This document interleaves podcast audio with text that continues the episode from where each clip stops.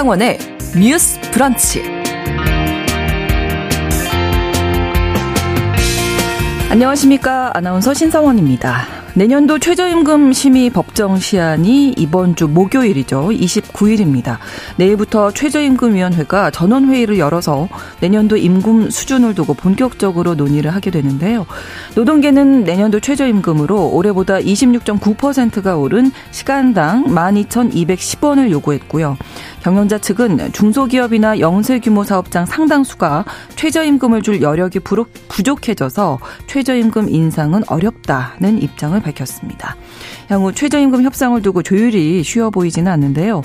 임금과 관련해서 직장인들의 마음을 알 수 있는 조사 결과도 하나 나왔습니다. 직장갑질 119에 따르면 직장인 10명 중 8명은 물가 인상으로 사실상 임금이 줄어든 것 같이 느낀다라고 응답을 했습니다. 오늘 첫 번째 뉴스픽에서 내년 최저임금에 대한 쟁점을 나눠보겠습니다. 지난 1912년 영국에서 미국으로 첫 항해에 나섰다가 북대서양에서 빙하에 부딪혀 침몰한 초호화 여객선 타이타닉호. 우리에게도 참 익숙한 이름이죠. 최근 이 타이타닉호의 잔해를 찾아 나섰던 잠수정 타이탄이 잠수 시작 1시간 45분 후에 연락이 두절돼 세계적인 이슈가 됐었습니다. 미국 해양경비대가 수색 나흘 만에 탑승자 5명 전원이 사망한 것으로 추정했는데요. 오늘 더 국제 라이브에서 세계적인 관심을 모았던 해당 사건 자세히 짚어보도록 하겠습니다. 6월 26일 월요일 신성원의 뉴스 브런치 문을 열겠습니다.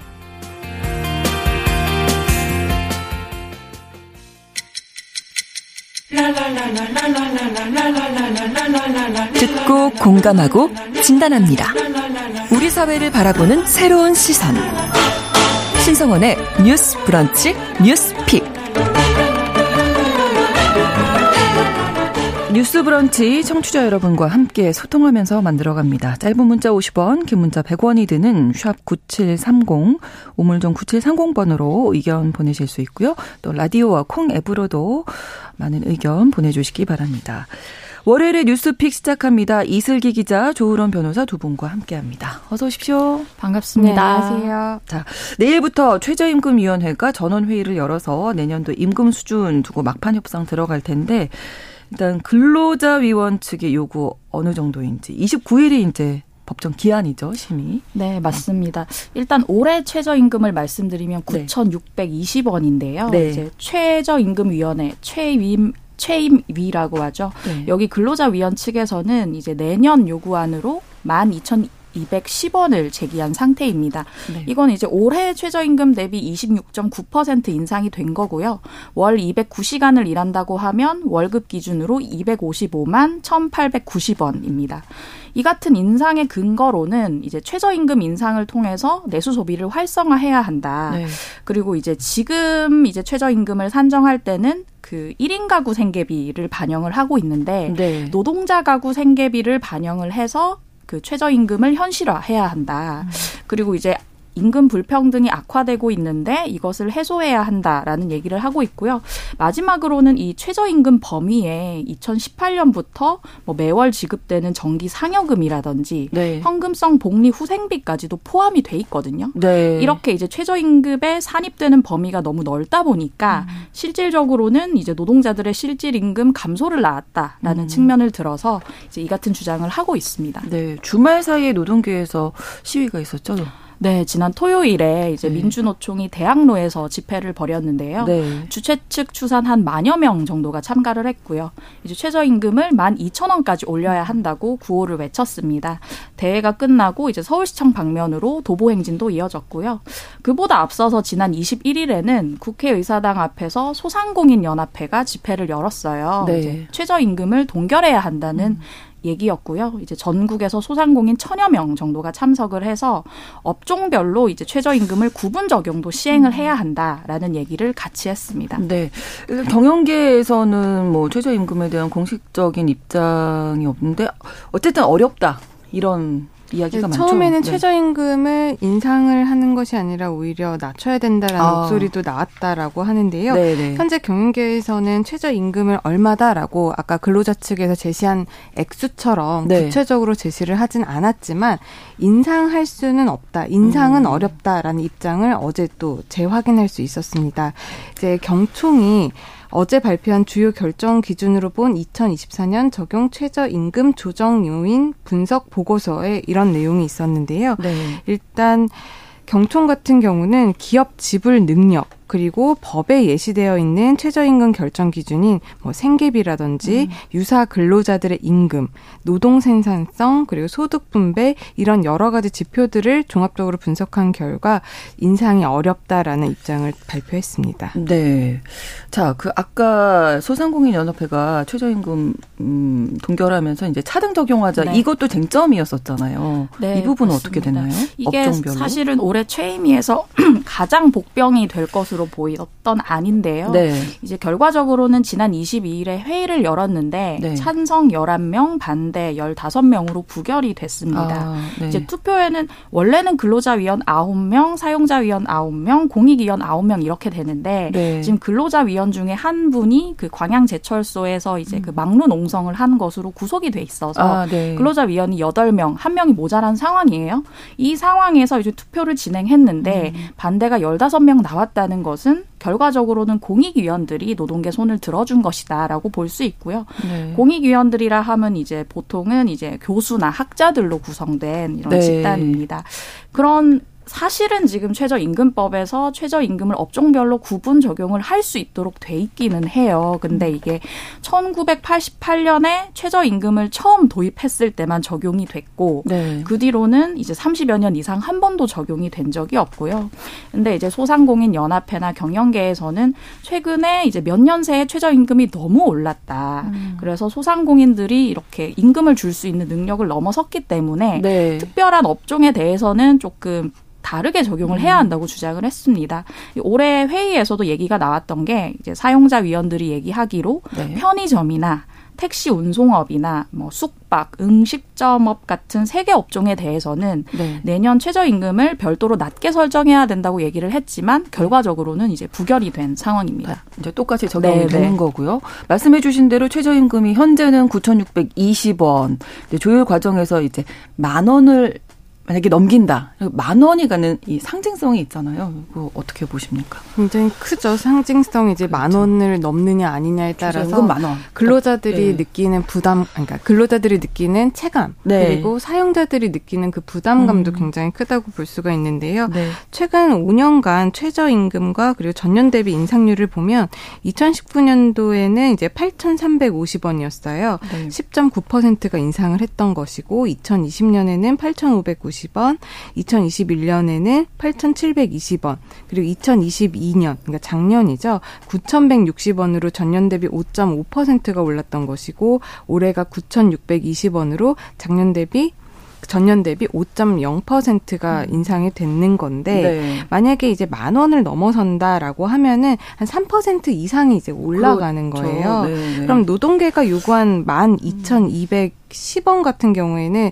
20% 이상이 올라간 것이기 때문에 계속 우리가 5년간 인상률을 이제 감안해서 볼 때 굉장히 높은 수준으로 인상이 되는 거긴 되긴 되는 겁니다. 네, 네. 하지만 이제 그- 그 노동계 측의 요구와는 별도로 전년도 대비 뭐 인상률, 그러니까 직전 5년 대비 인상률 한 5% 정도 계속 오른 상황이기 네. 때문에 네. 그런 것들을 이제 감안을 하다 보면 내년에는 이제 만 원이 넘을 한만 원, 가능성도 네. 우리가 음. 뭐 있다라고 보는 게 음. 합당할 것 같고요. 네. 그런 부분에 대해서는 이제 아무래도 경영자 측 그리고 노동계 측이 굉장히 극단적으로 대립을 하고 있습니다. 지금 우리가 앞서 설명드린 바와 같이 노- 근로자 측에서는 12,000원 정도를 음. 달라라고 하고 있는 상황이고 네. 경영계 측에서는 인상할 수 없다. 오히려 낮추자 예. 아니면은 뭐 차등 지급하자라는 네. 식으로 이제 그런 인상에 대해서 굉장히 부정적인 입장을 갖고 있기 때문에 여기에 대해서는 공익위원들의 목소리가 굉장히 많이 반영될 수 있거든요. 음. 아까 말씀해 주신 그렇죠. 최저임금위원회 같은 경우에는 근로자 측 9명, 사용자 측 9명, 그리고 공익위원들이 또 9명, 이렇게 네. 있다 보니까 아무래도 수적으로 뭔가 심의 의결을 할 때 이제 수가 중요한데 그 부분에 있어서 공익위원들이 음. 어떻게 보면은 뭐 결의를 하는 데 있어서 그 목소리들이 캐스팅보트가 될 수가 있는 것이죠. 있는 거죠. 네. 작년에 이제 우리가 심의에서 이런 최저임금이 결정이 어떻게 되었냐라고 네. 하면 사실상 매년 이 최저임금 가지고는 아까 아까 말씀드렸다시피 근로자 측과 사용자 측이 굉장히 대립을 합니다. 그렇죠. 그럼 이제 공익위원들이 이제 의견 을 내는 것이 더 높아질 수밖에 없는데요. 네. 사실 작년에는 공익위원들이 성, 경제 성장률 전망치 2.7%, 네. 소비자 물가 상승률 전망치 4.5%를 더한 다음에 취업자 증가율 2.2%를 빼서 나온 수치인 5.0%를 아. 최저임금 인상률로 확정을 했거든요. 아, 그게 식이 있네요. 그러니까 정하는. 그런 부분들을 이제 공익위원들이 고려를 한 거죠. 네. 법에는 어떤 것들을 넣어야 된다 이런 것은 음. 없어요. 그런데 공익위원들이 이런 지표를 더하고 빼고 한 식으로 인상률을 확정을 했는데 네. 만약 올해에도 이런 똑같은 방식을 적용을 한다라고 하면 네. 지금 4.74% 정도로 이제 계산이 되고 아. 이런 경우면 이제 내년 최저임금이 만 76원으로 계산될 것으로 예상을 하고 있습니다. 네. 만 원. 최저임금 만 원. 네. 느낌이 확 다르시죠? 그렇죠. 네, 이게 네. 9,620원하고 음. 만 원은 벌써 자릿수가 달라지니까. 그렇죠. 네. 이게 노동계에서는 굉장히 수건 사업이었는데 그렇죠. 제가 고등학교 때 편의점 알바 시급이 3,500원 뭐 이랬던 것 같거든요. 그렇게 생각하면 네. 시대별로는 뭐 그렇죠. 상전 벽해지만 음. 사실은 그 간에 이제 최저임금 너무 낮다는 의견이 많았고 그걸 네. 반영해서 이제 추가적으로 올려왔다고 보시면 되고요. 이제 저는 해외 다른 국가하고 네. 좀 최저임금을 비교해 드리고 싶은데 사실 절대 액 기준으로 보면 네. 2021년 기준 한국이 7.6달러 정도 되고요. 네. 이제 OECD 회원국 중에 한 중간 정도 됩니다. 음. 30개국 중에 14위. 그리고 올해 기준으로 따졌을 때 이제 네. 이 부분에 대해서 소상공인 분들이 많은 어떤 그 한을 토로하시는데 올해가 9,620원이잖아요. 네. 근데 이게 일본보다 높은 수치기는 해요. 일본이 음. 하나로 환산했을 때 한 8,700원 정도. 대만이 7,300원 정도고요. 그리고 미국은 주마다 최저 임금이 다른데 이제 텍사스나 펜실베이니아 같은 20개 주보다 이제 한국이 올해 기준으로 높은 상황이거든요. 음. 근데 사실 절대액만 가지고 볼 수는 없는 게 나라마다의 어떤 사정이 있고 그렇죠. 1인당 뭐 국민 소득도 다르고 네, 어떤 네. 뭐 이런 자영업자 비율이라거나 노동자 비율이라거나 여러 가지 요소가 존재를 하잖아요. 그렇죠. 그래서 상대액으로 또 비교를 해봐야 되는데 음. 이게 노동계에서 주장하는 것과 경영계에서 주장하는 것이 이 통계들이 좀 달라요. 그래서 작년에 2023년 최저임금이 결정됐을 때 전경련에서 발표한 OECD 통계를 보면 한국이 평균 임금 대비 최저임금 비율이 OECD 30개국 중에 3위나 된다. 음. 그리고 이제 그 임금자들을 쭉 줄 세워서 따라서 가운데 사람을 보는 그 중위 임금 대비 최저 임금 비율도 7이나 되는 굉장히 고소득 국가다라는 식으로 얘기를 했는데 이거에 대해서 이제 민주노총 부설 연구원에선 뭐라고 했냐면 네. 한국은 이 통계 수치를 만드는 것 자체가 다르다는 거예요. 이제 한국은 한 명 이상 사업체를 대상으로 이런 통계를 음. 만드는데 네. 그 OECD 대다수 국가에서는 다섯 명 또는 열 명 이상 사업체의 평균 임금과 중임금 통계를 사용하기 때문에 네. 그걸 바로 비교해서는 곤란하다라는 음. 얘기를 했고 네. 그래서 다섯 명 이상 사업체의 그 상용직만을 대상으로 통계를 비교해 보면 네. 한국의 평균 임금 대비 최저임금 비율은 전경련이 말했던 3위에서 11위로 하락을 하고 하고요. 어. 그 중위 임금 대비 최저임금 비율은 7위에서 12위로 낮아진다. 이 정도는 중위권이라고 봐야 하는 거지 상위권이 아니라는 음. 얘기를 하고 있습니다. 그렇군요.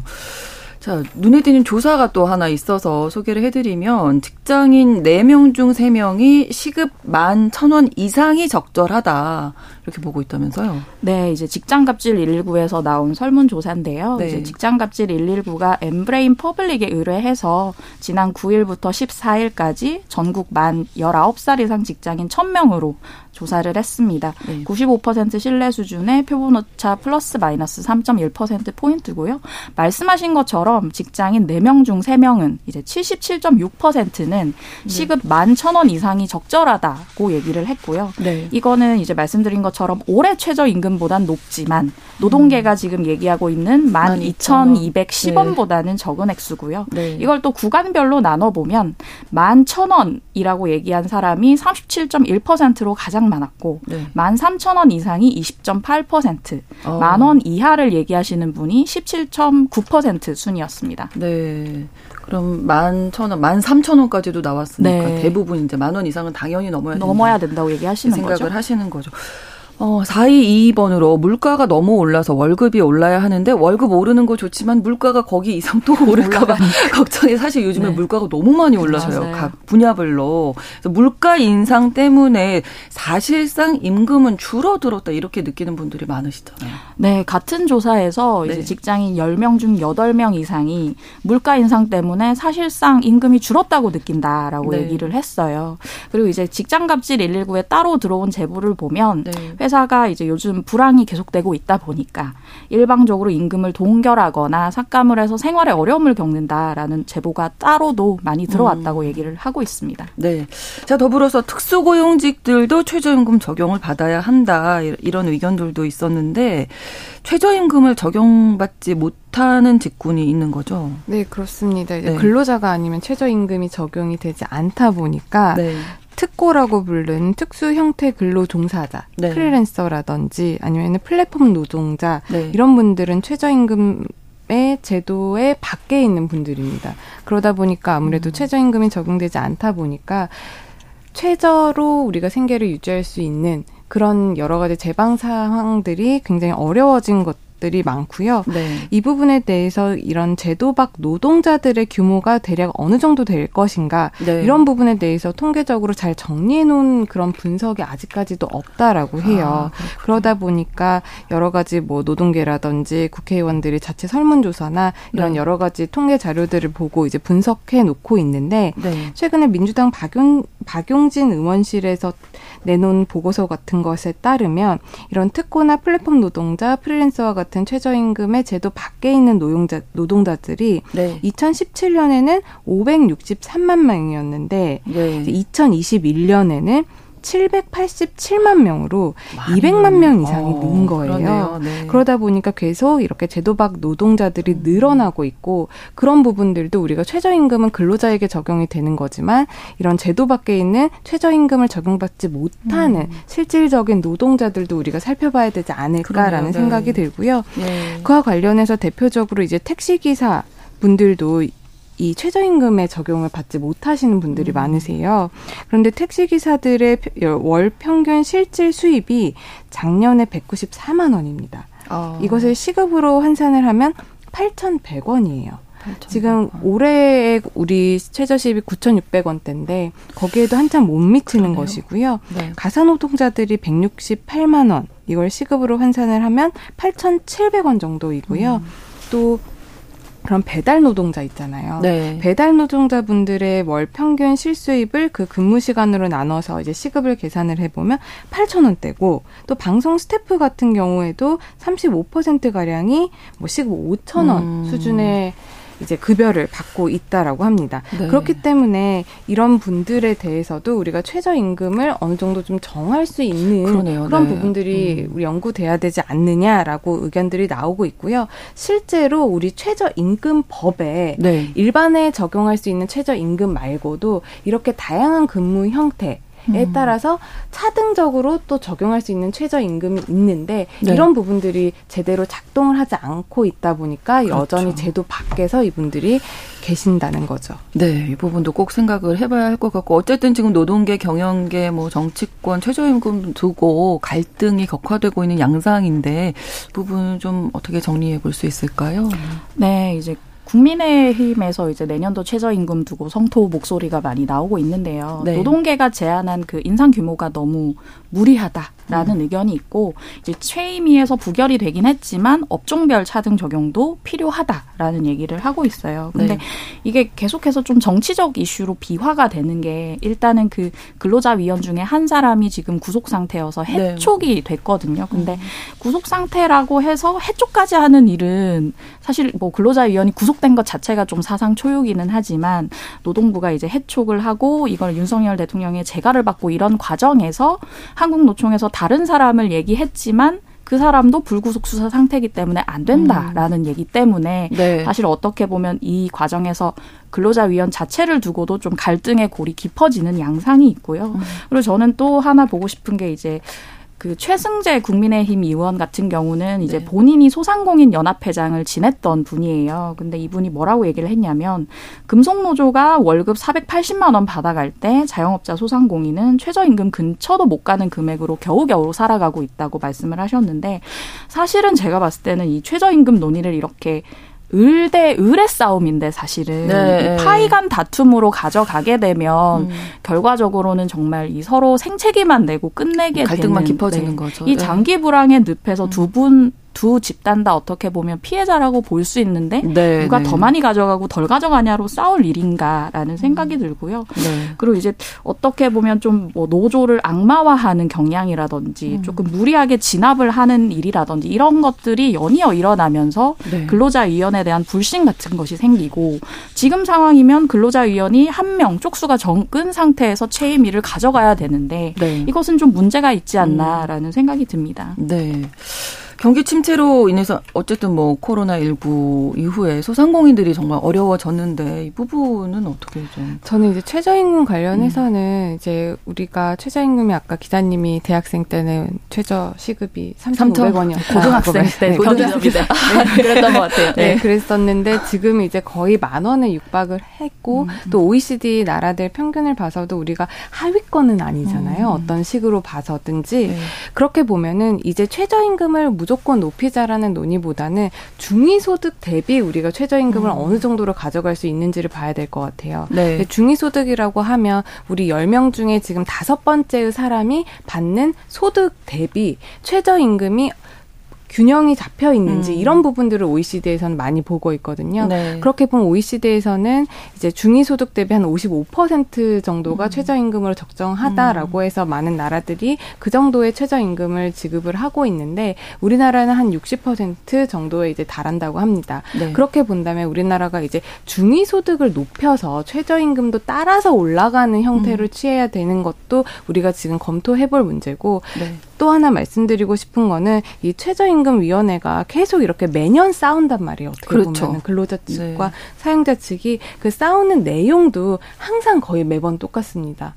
그렇게 본다면 최저임금을 정할 수 있는 좀 구체적인 표지라든지 음. 그런 기준들을 우리가 이번 기회에 노사 간에 좀 합의할 수 있는 네. 구체적인 수치와 통계 이런 음. 것들로 좀 과학적인 기법으로 네, 좀 네. 기준을 좀 만들어 놓는 것도 중요할 것 같습니다. 네, 정쟁 진행이 되면 안 된다 이런 말씀이시고요. 29일이 어쨌든 이제 법정 시한인데 요거 지킬 수 있을까요? 네. 1988년에 최저임금제가 시행됐는데 네. 작년까지 법정 기한 지킨 거는 아홉 번밖에 없거든요. 아, 그렇군요. 네. 네. 그리고 지난해에는 이제 조금 이례적으로 2014년에 이어서 8년 만에 기한을 지키긴 했어요. 근데 네. 제가 아까 말씀드렸던 것처럼 그 근로자 위원을 둘러싼 논란 때문에 그렇겠어요. 한 명을 더 네. 이제 올릴 것인가 말 음. 것인가 이걸로 또 심의가 지연될 가능성이 충분히 있다고 보입니다. 네, 조율 과정이 쉽지 않겠는데요. 네, 어떻게 보십니까, 조은변? 네, 기자 기자님 말씀이 맞는 그 부분에 이른 타당한 부분이 있고요. 지금 근로자위원이 한 명 부족하잖아요. 사용자위원보다. 네. 그러다 보니까 어떤 합의가 나온다고 해도 근로자 측이 이것을 그렇죠. 그냥 수용하기에는 음. 무리가 있는 구조적인 상황입니다. 그렇기 네. 때문에 이 부분도 우리가 빨리 해결을 해야 될 것 같고요. 저는 앞서 말씀드렸다시피 이런 최저임금 위원회에서 이렇게 매년 비슷한 논쟁을 하는 것보다는 네. 사회적인 합의라든지 구체적인 수치가 좀 전제되어야 되지 않나 그런 생각을 가지고 있습니다. 네. 첫 번째 뉴스픽 내년도 최저임금 이야기 해봤고요. 두 번째 뉴스픽 잠깐 좀 소개를 해드리겠습니다. 안타까운 사망 사고 소식이 한 가지 있었는데요. 어, 어제 고용노동부에 따르면 지난 23일이었죠. 서울의 한 아파트 엘리베이터를 수리하던 20대 노동자가 아, 바닥으로 떨어져서 사망하는 사고가 발생했고 에, 이 승강기를 혼자 고치다가 사망하는 사고가 발생을 했다고 합니다. 잠시 후에 이 내용을 저희가 자세히 좀 다뤄보도록 하겠습니다. 뉴스 브런치 1부 마치고 2부에서 뉴스픽 이어가고요. 11시 30분부터 일부 지역에서는 해당 지역 방송 보내드리겠습니다.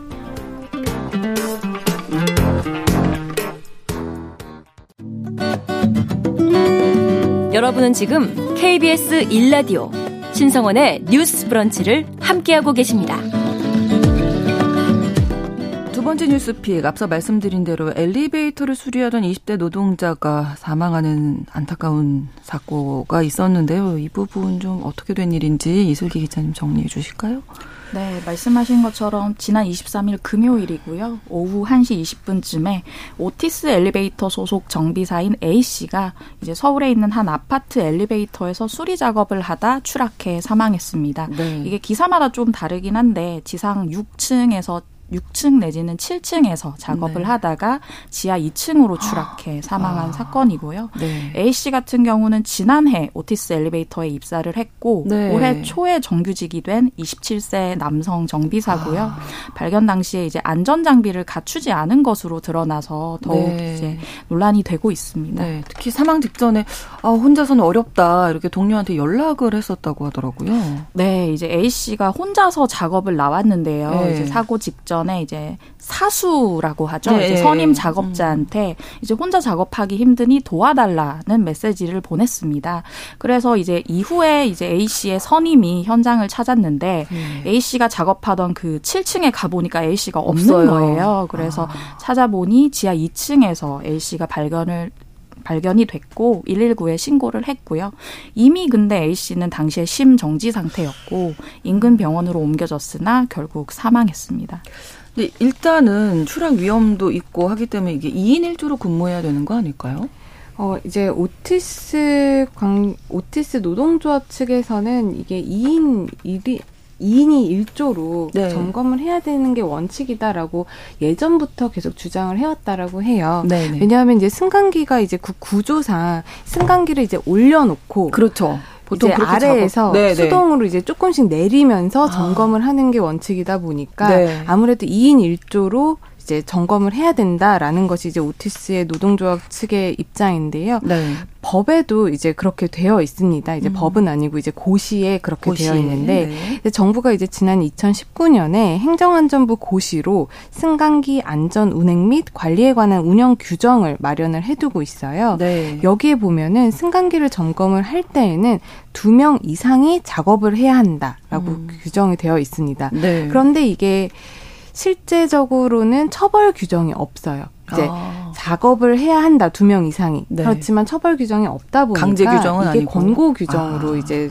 분류가 되고 네. 권고 규정이다 보니까 아무래도 지켜지지 않는 경우가 굉장히 많은 상황이라고 합니다. 그렇군요. 공, 권고는 꼭 지키지 않아도 뭐 처벌이 없다 보니까 그쵸. 뭐 그렇죠. 따로 뭐 어떤 뭐 제재가 갈 수가 없는 것이고 예. 이런 정도로 지켰으면 좋겠다 이런 수준에 그치는 거죠. 근데 네. 굉장히 안타까운 게 이런 엘리베이터 승강기 수리를 하던 분들이 사망한 네. 사건이 이번이 처음이 아니거든요. 음. 불과 일주일 전에 또 경기도에서도 네. 그 승강기 수리를 하던 30대 작업자가 추락을 해서 숨지는 사고가 발생을 했고 당시에도 그 작업자가 혼자 수리를 음. 하고 있는 것으로 밝혀져서 이런 사고가 계속 되풀이 되고 있다라는 점을 우리가 알 수 있는 거죠. 이게 충분히 사고 위험을 예상할 수 있고 그래서 두 명 이상 작업을 해야 한다 이렇게 법적으로 강제할 수는 없는 건가요? 두명 이상 해야 한다라고 강제를 하려면 아무래도 제재 규정이 들어가야 아, 되죠. 아, 제재라고 하면 뭐 형사 처벌 규정이라든지 네네. 과태료 규정이라든지 이런 부분들이 들어가야 되는 거고요. 또 여기에서 또 문제가 되는 게 두 명 이상이 그 해당 현장에서 해야 된다라고 되어 있는데 네. 그 현장의 의미도 좀 불명확합니다. 아. 그 현장을 그 작업자들이 작업 관리를 하는 네. 그런 아파트라고 하면 아파트 단지 전부인지 아. 아니면은 그 승강기 한 개. 네, 현장으로 네, 네. 볼 것인지 아. 그 부분에 대해서도 좀 명확성이 좀 부족한 음. 측면이 있거든요. 그러다 보니까 현장을 그 아파트 단지 전체라고 하면 아파트 단지에는 굉장히 많은 승강기가 있을 거 아니에요. 그렇죠. 거기에 뭐 두 명만 근무하면 이게 족한 것 아니냐 이렇게도 아. 볼 수가 있고 아니면 좁게 해석을 해서 승강기 한 대를 점검할 때 두 명 이상이 같이 해야 음. 된다라고 하면은 조금 더 명확하긴 하겠지만 법에는 아직까지 해석에 좀 아. 여지가 있기 때문에 그런 부분들도 정리가 되어야 된다고 생각을 합니다. 네. 이 사업장에 대해서는 중대재해처벌법 적용될 수 있겠죠? 네. 현재까지 이제 중대재해처벌법의 적용 대상이 50인 이상 그 음. 사업장이에요. 그러다 네. 보니까 오티스 관련 오티스 엘리베이터 같은 경우에는 미국계 기업인데 현재 근로자 50인 이상 사업장이고 네. 중대재해법 적용 대상입니다. 네. 자, 일단 뭐 당연히 노동자들이 현장에서 이렇게 사고가 일어나면 너무나 안타까운 마음이 드는데 게다가 이제 정규직 작년에 네. 됐다고 하니까 아, 더 안타까운데요. 이런 사건들이 또 너무 많았어요. 네. 젊은이들이. 아까 변호사께서 말씀하신 것처럼 지난 16일에 이제 경기도 오산에서 네. 이제 마찬가지로 엘리베이터를 수리하다가 30대 남성 정비사가 이제 추락해서 사망을 했고요. 네. 이분도 역시 말씀하신 것처럼 혼자 작업 중이었습니다. 음. 그리고 이제 많은 분들이 기억하시는 참사는 이제 2018년에 일어난 김용균 씨 네, 참사가 네. 있을 거예요. 이제 새벽에 혼자서 그 태안 화력 발전소에서 컨베이어 벨트를 점검하던 중에 사망을 했고 김 씨의 나이가 당시 24세였고요. 음. 이제 한국 서부 발전 하청 노동자로 입사한 지 3개월 만에 일어난 일이었습니다. 이후에 이제 어머니인 김미숙 씨는 노동 운동가가 되셨어요. 네. 그래서 전국을 다니면서 이제 산재 사망 노동자 유가족들을 만나기도 하시고 비정규직 문제 강연을 하고 계시는 음. 상황이고요. 또 한 가지 여러분들이 기억하실 만한 참사가 이제 2016년에 구의역 김군 참사인데요. 네. 이제 그 참사가 올해 7주기를 맞았거든요. 네, 그렇게 됐어요. 저도 엊그제 일 같은데 예. 김군 같은 경우는 서울 구의역 승강장에서 스크린 도어를 혼자 수리하고 있었고요. 열차와 스크린 도어 사이에 끼어서 사망한 사건입니다. 김군의 나이가 당시 19살이었고 특성화고를 졸업한 현장 실습생이어서 굉장히 문제가 됐었고요. 네. 그뿐만 아니라 2021년에는 전남 여수의 한 요트 업체에서 잠수 작업을 하다가 18살 홍정훈 군이 숨지기도 했고 네. 또 지난달 6일 에는 경남 진주의 한 종이 공장에서 20대 노동자가 끼임 사고를 당해서 사망했어요. 그래서 노동 당국이 지금 중대재해법 위반 여부를 조사 중에 있습니다. 그러니까 이게 중대재해처벌법이 그래서 이제 마련이 된 건데도 그 이후에도 끊임없이 사고들이 발생하고 왜 이렇게 반복된다고 보시는지. 이 시민단체 노동건강연대에서 이제 5월 달에 일을 하다 사망한 노동자들을 추산을 해봤는데요. 네. 지난달에만 무려 83분의 노동자분들이 사망을 했다라고 합니다. 이렇게 중대재해처벌법이 시행된 지 1년 6개월이 지나 있고 중대재해 에 대해서 처벌을 강력하게 해야 된다라는 사회적인 인식이 변화하고 있음에도 불구하고 현장에서는 아직까지도 이 안전과 관련한 제도라든지 환경이라든지 그리고 인식이 네. 많이 개선이 되지 않기 때문에 계속해서 사망자들이 늘어나고 있고 발생을 하고 있는 것이라고 보는데요. 네. 법도 굉장히 중요합니다만은 현장에서 이 안전과 관련한 인식 변화 그리고 예방 환경 이런 네. 것들이 더 중요하지 않을까 그런 부분들 그리고 또 안전 매뉴얼이 꼼꼼하게 확보가 음, 되어 그렇죠. 있는지 그런 부분들도 우리가 다시 한번 매번 말씀드리는 거지만 살펴봐야 되는 것이 아닐까 생각을 합니다. 관행이라는 이름으로 너무 많은 젊은이들이 희생당하고 있다는 생각이 드는데 현장에서 좀 안전하게 일할 권리도 있는 거잖아요. 노동자라면. 네, 맞습니다. 그래서 이제 중대재해처벌법 같은 음. 것들이 나오는데 이제 저는 변호사님이랑 똑같이 생각을 하는데요. 결과적으로는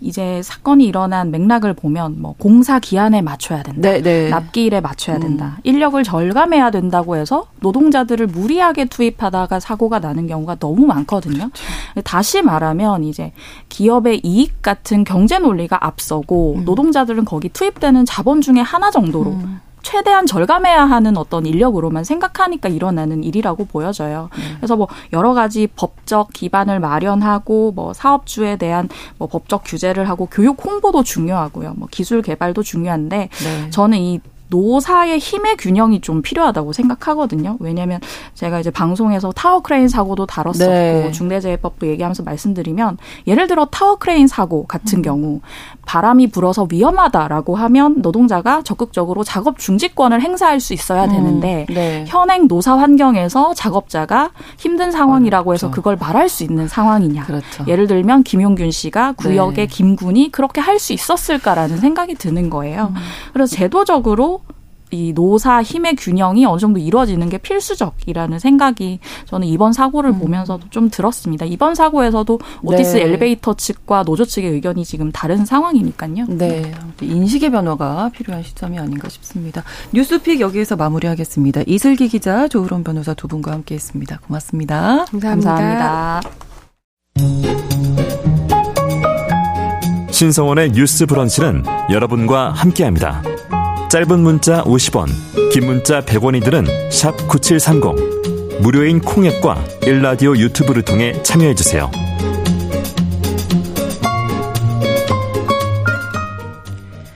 슬기로운 뉴스 생활 서울신문 곽소영 기자와 함께하겠습니다. 어서 오세요. 안녕하세요. 자, 비가 내리고 있는 월요일입니다. 오늘 첫 번째 뉴스 관련이 있네요. 네, 장마 소식 들고 왔습니다. 네. 어제 제주도에서부터 올해 본격적인 장마가 시작이 됐거든요. 네. 지난해에도 기억하시겠지만 집중호우가 내려서 아, 전국의 피해가 정말 컸습니다. 그렇죠. 그때 재래시장이 막 통째로 빗물에 음. 잠겨서 상품들을 이제 막 못 팔게 되고 도로에 빗물이 차서 물살에 차량이 휩쓸리고 인명 피해까지 크게 났던 기억이 저희에게는 있잖아요. 그렇습니다. 근데 올해도 엘니뇨 등의 이상 기상 현상이 이어지면서 어, 여느 때보다 장마가 길어질 거라는 관측이 나오고 있습니다. 네.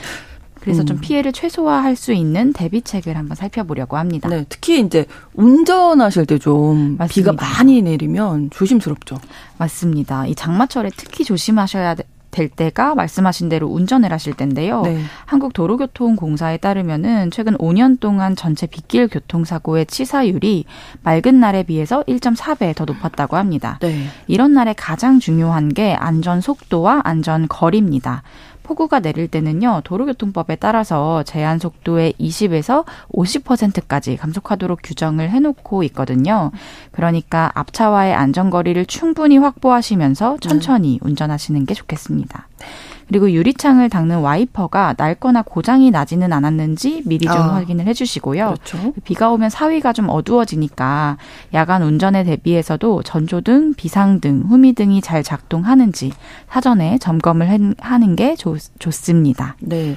그리고 비가 많이 내릴 때는요, 사실 지하차도 같은 저지대가 침수 위험이 있거든요. 그래서 되도록이면 우회를 하시는 게 좋고요.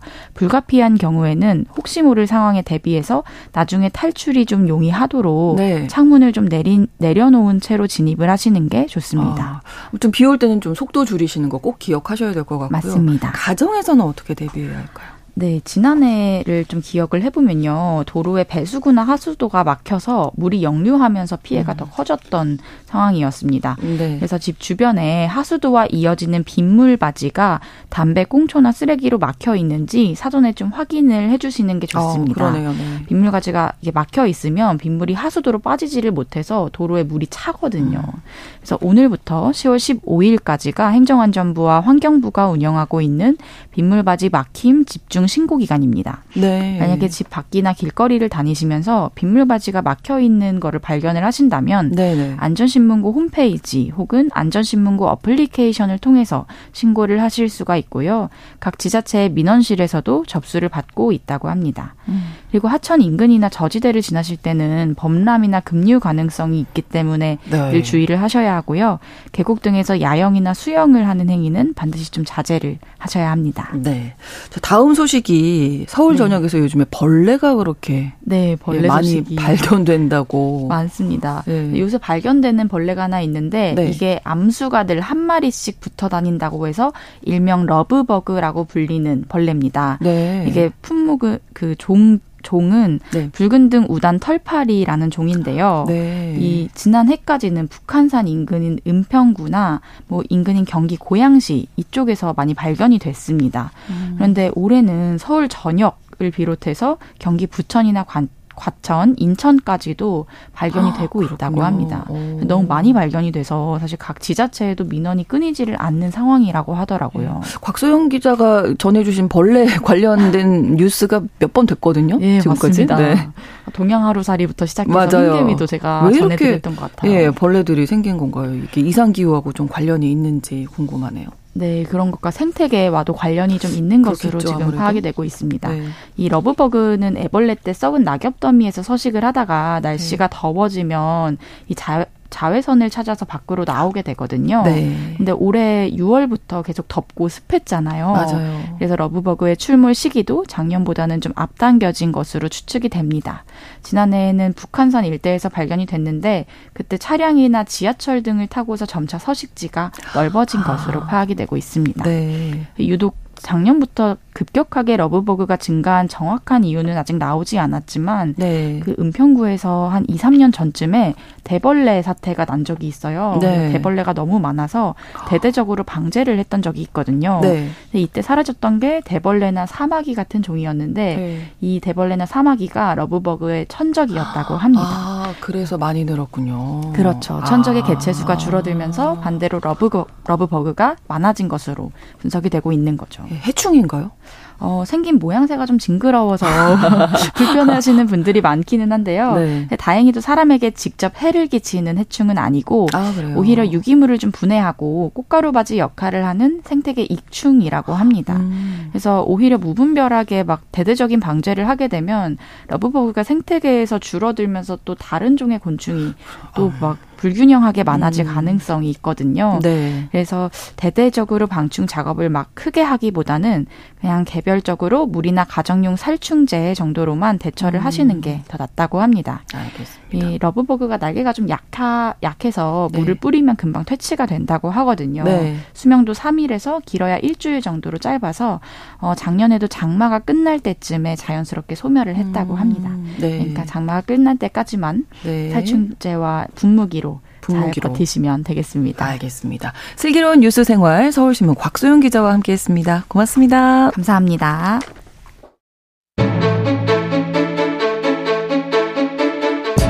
오늘날 주목해야 할 글로벌 이슈 뉴스 브런치 더 국제 라이브.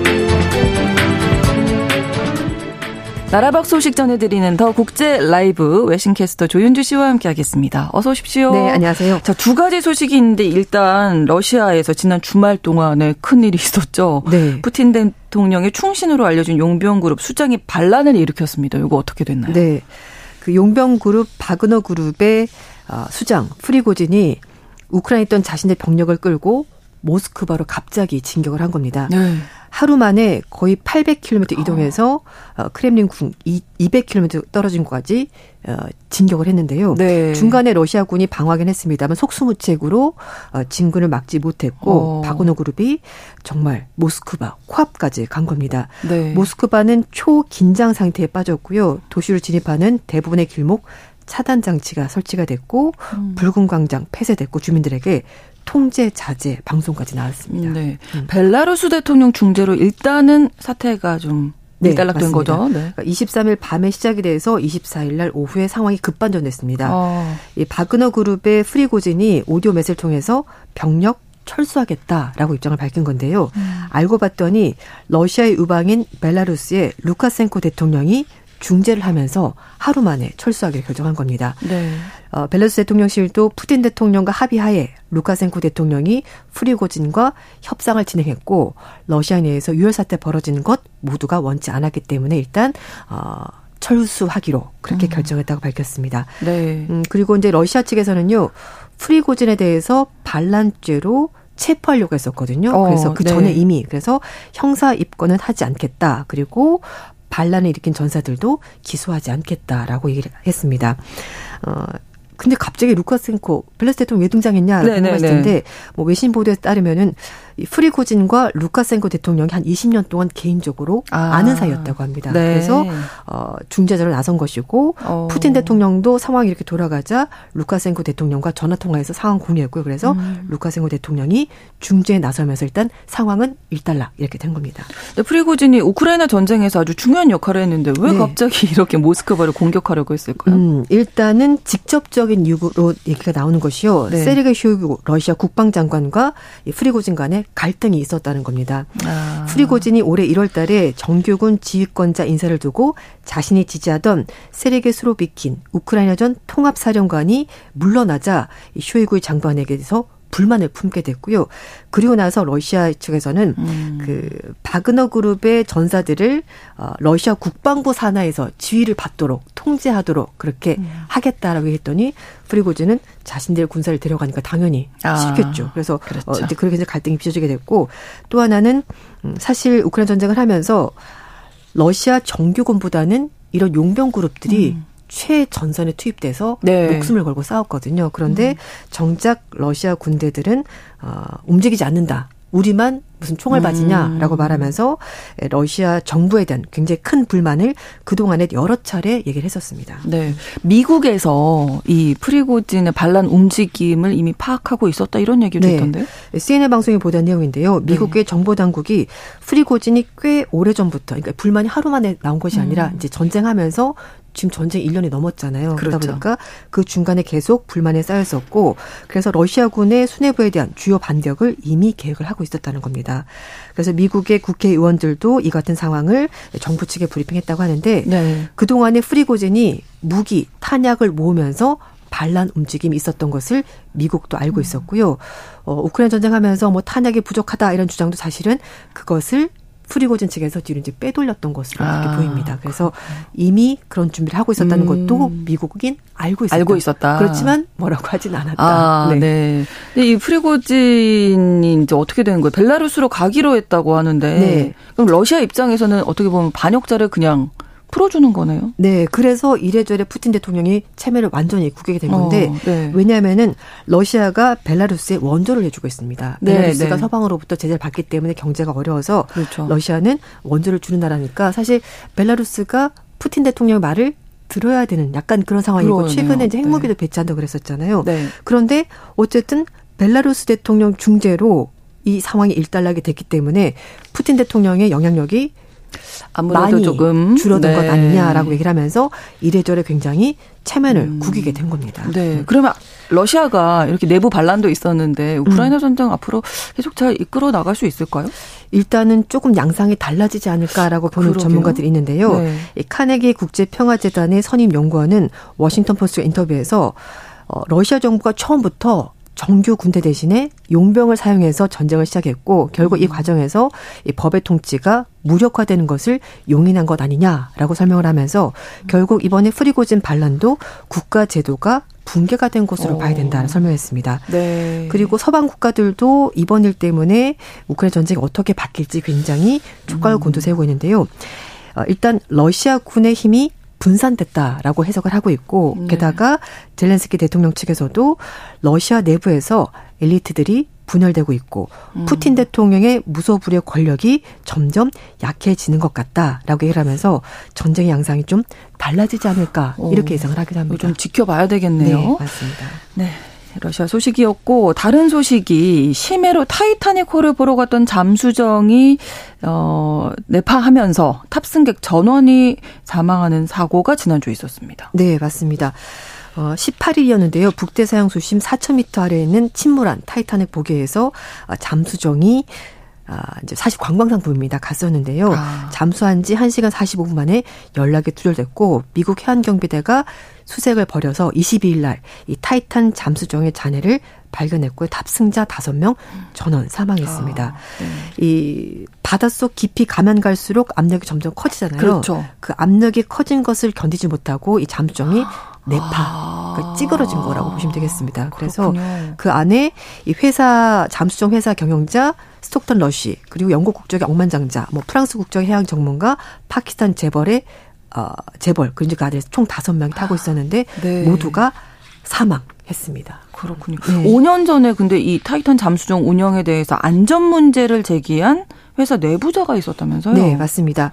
이 타이탄 잠수정을 운영하는 회사가 오션게이트 익스페디션 회사인데요. 이 네. 회사의 네. 직원이 2018년에 소송이 있었습니다. 어. 해양 운영 책임자였는데 이름은 데이비드 로크리지인데 이 사람이 네. 2018년에 법원에 제출한 서류에서 회사가 잠수정 타이탄의 실험 설계에 대해서 중요한 테스트를 하지 않았다. 그래서 굉장히 어. 걱정스럽다라고 얘기를 했는데 오히려 네. 회사가 나를 해고했다라고 소송을 제기한 겁니다.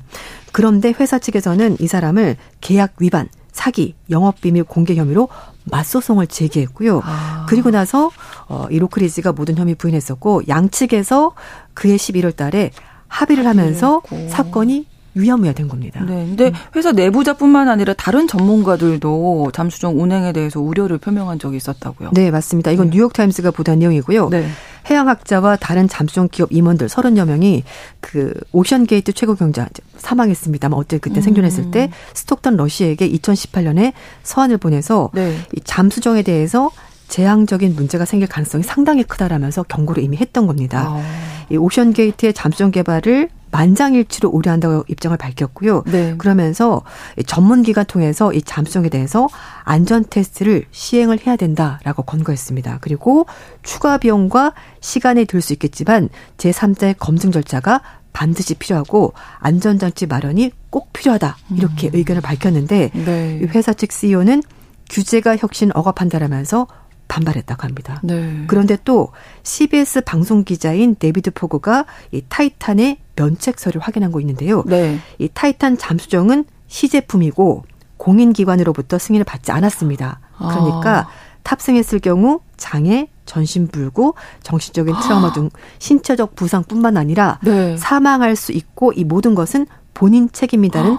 면책 서류를 주고 거기에 사인해야지 탑승을 한다. 탑승할 수 있는데 이게 근데 우리 돈으로 1인당 3억 원 넘게 네. 내야 맞습니다. 이거 보고 3억 원을 내고 탔다는 거죠. 사람들. 왜, 왜 타는 거예요? 어, 이거 2021년부터 이 상품이 진행이 된 건데요. 네. 그래서 도대체 3억이나 내고 내 목숨을 그러니까요. 걸고 왜 타는 저는 거지? 절대 안 탈 것 같은데. 네, 그런데 뉴욕 타임스가 여행 전문 기자들 이제 전문가들 통해서 확인을 봤더니 네. 어, 사실 이 정도 돈을 낼 거면 돈으로 살 수 없는 없는 게 아무것도 없는 사람이라는 거죠. 뭐든지 살 수 있다는 거죠. 그렇기 때문에 또 모험을 해보고 싶은 누구나 경험할 수 없는 예, 그걸 아무도 못하는 걸 내가 어, 했다는. 그래서 원하기 때문에 한다는 건데 결국 이렇게 스릴 쫓고 장거리 잘한 걸 음. 찾기 위해서 사람이 하지 말아야 될 어떤 어. 그런 여행 상품까지 팔게 됐고 네. 그걸 찾는 사람이 있다 보니까 이런 상황이 나, 나온다는 겁니다. 근데 뭐 이제 바다에 들어가는 거 3억, 뭐 우주궤도에 가는 거 5억 8천, 뭐 이런 식이니까요. 많이 늘었죠 최근에. 네, 네. 뭐 2, 3억 하던 것이 지금 5억 음. 8천만 원까지 올라갔다고 하니까. 네.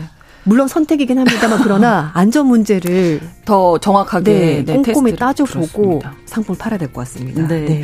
더 국제 라이브 외신 캐스터 조윤주 씨와 함께했습니다. 고맙습니다. 네, 감사합니다. 뉴스 브런치 내일 다시 오겠습니다. 고맙습니다.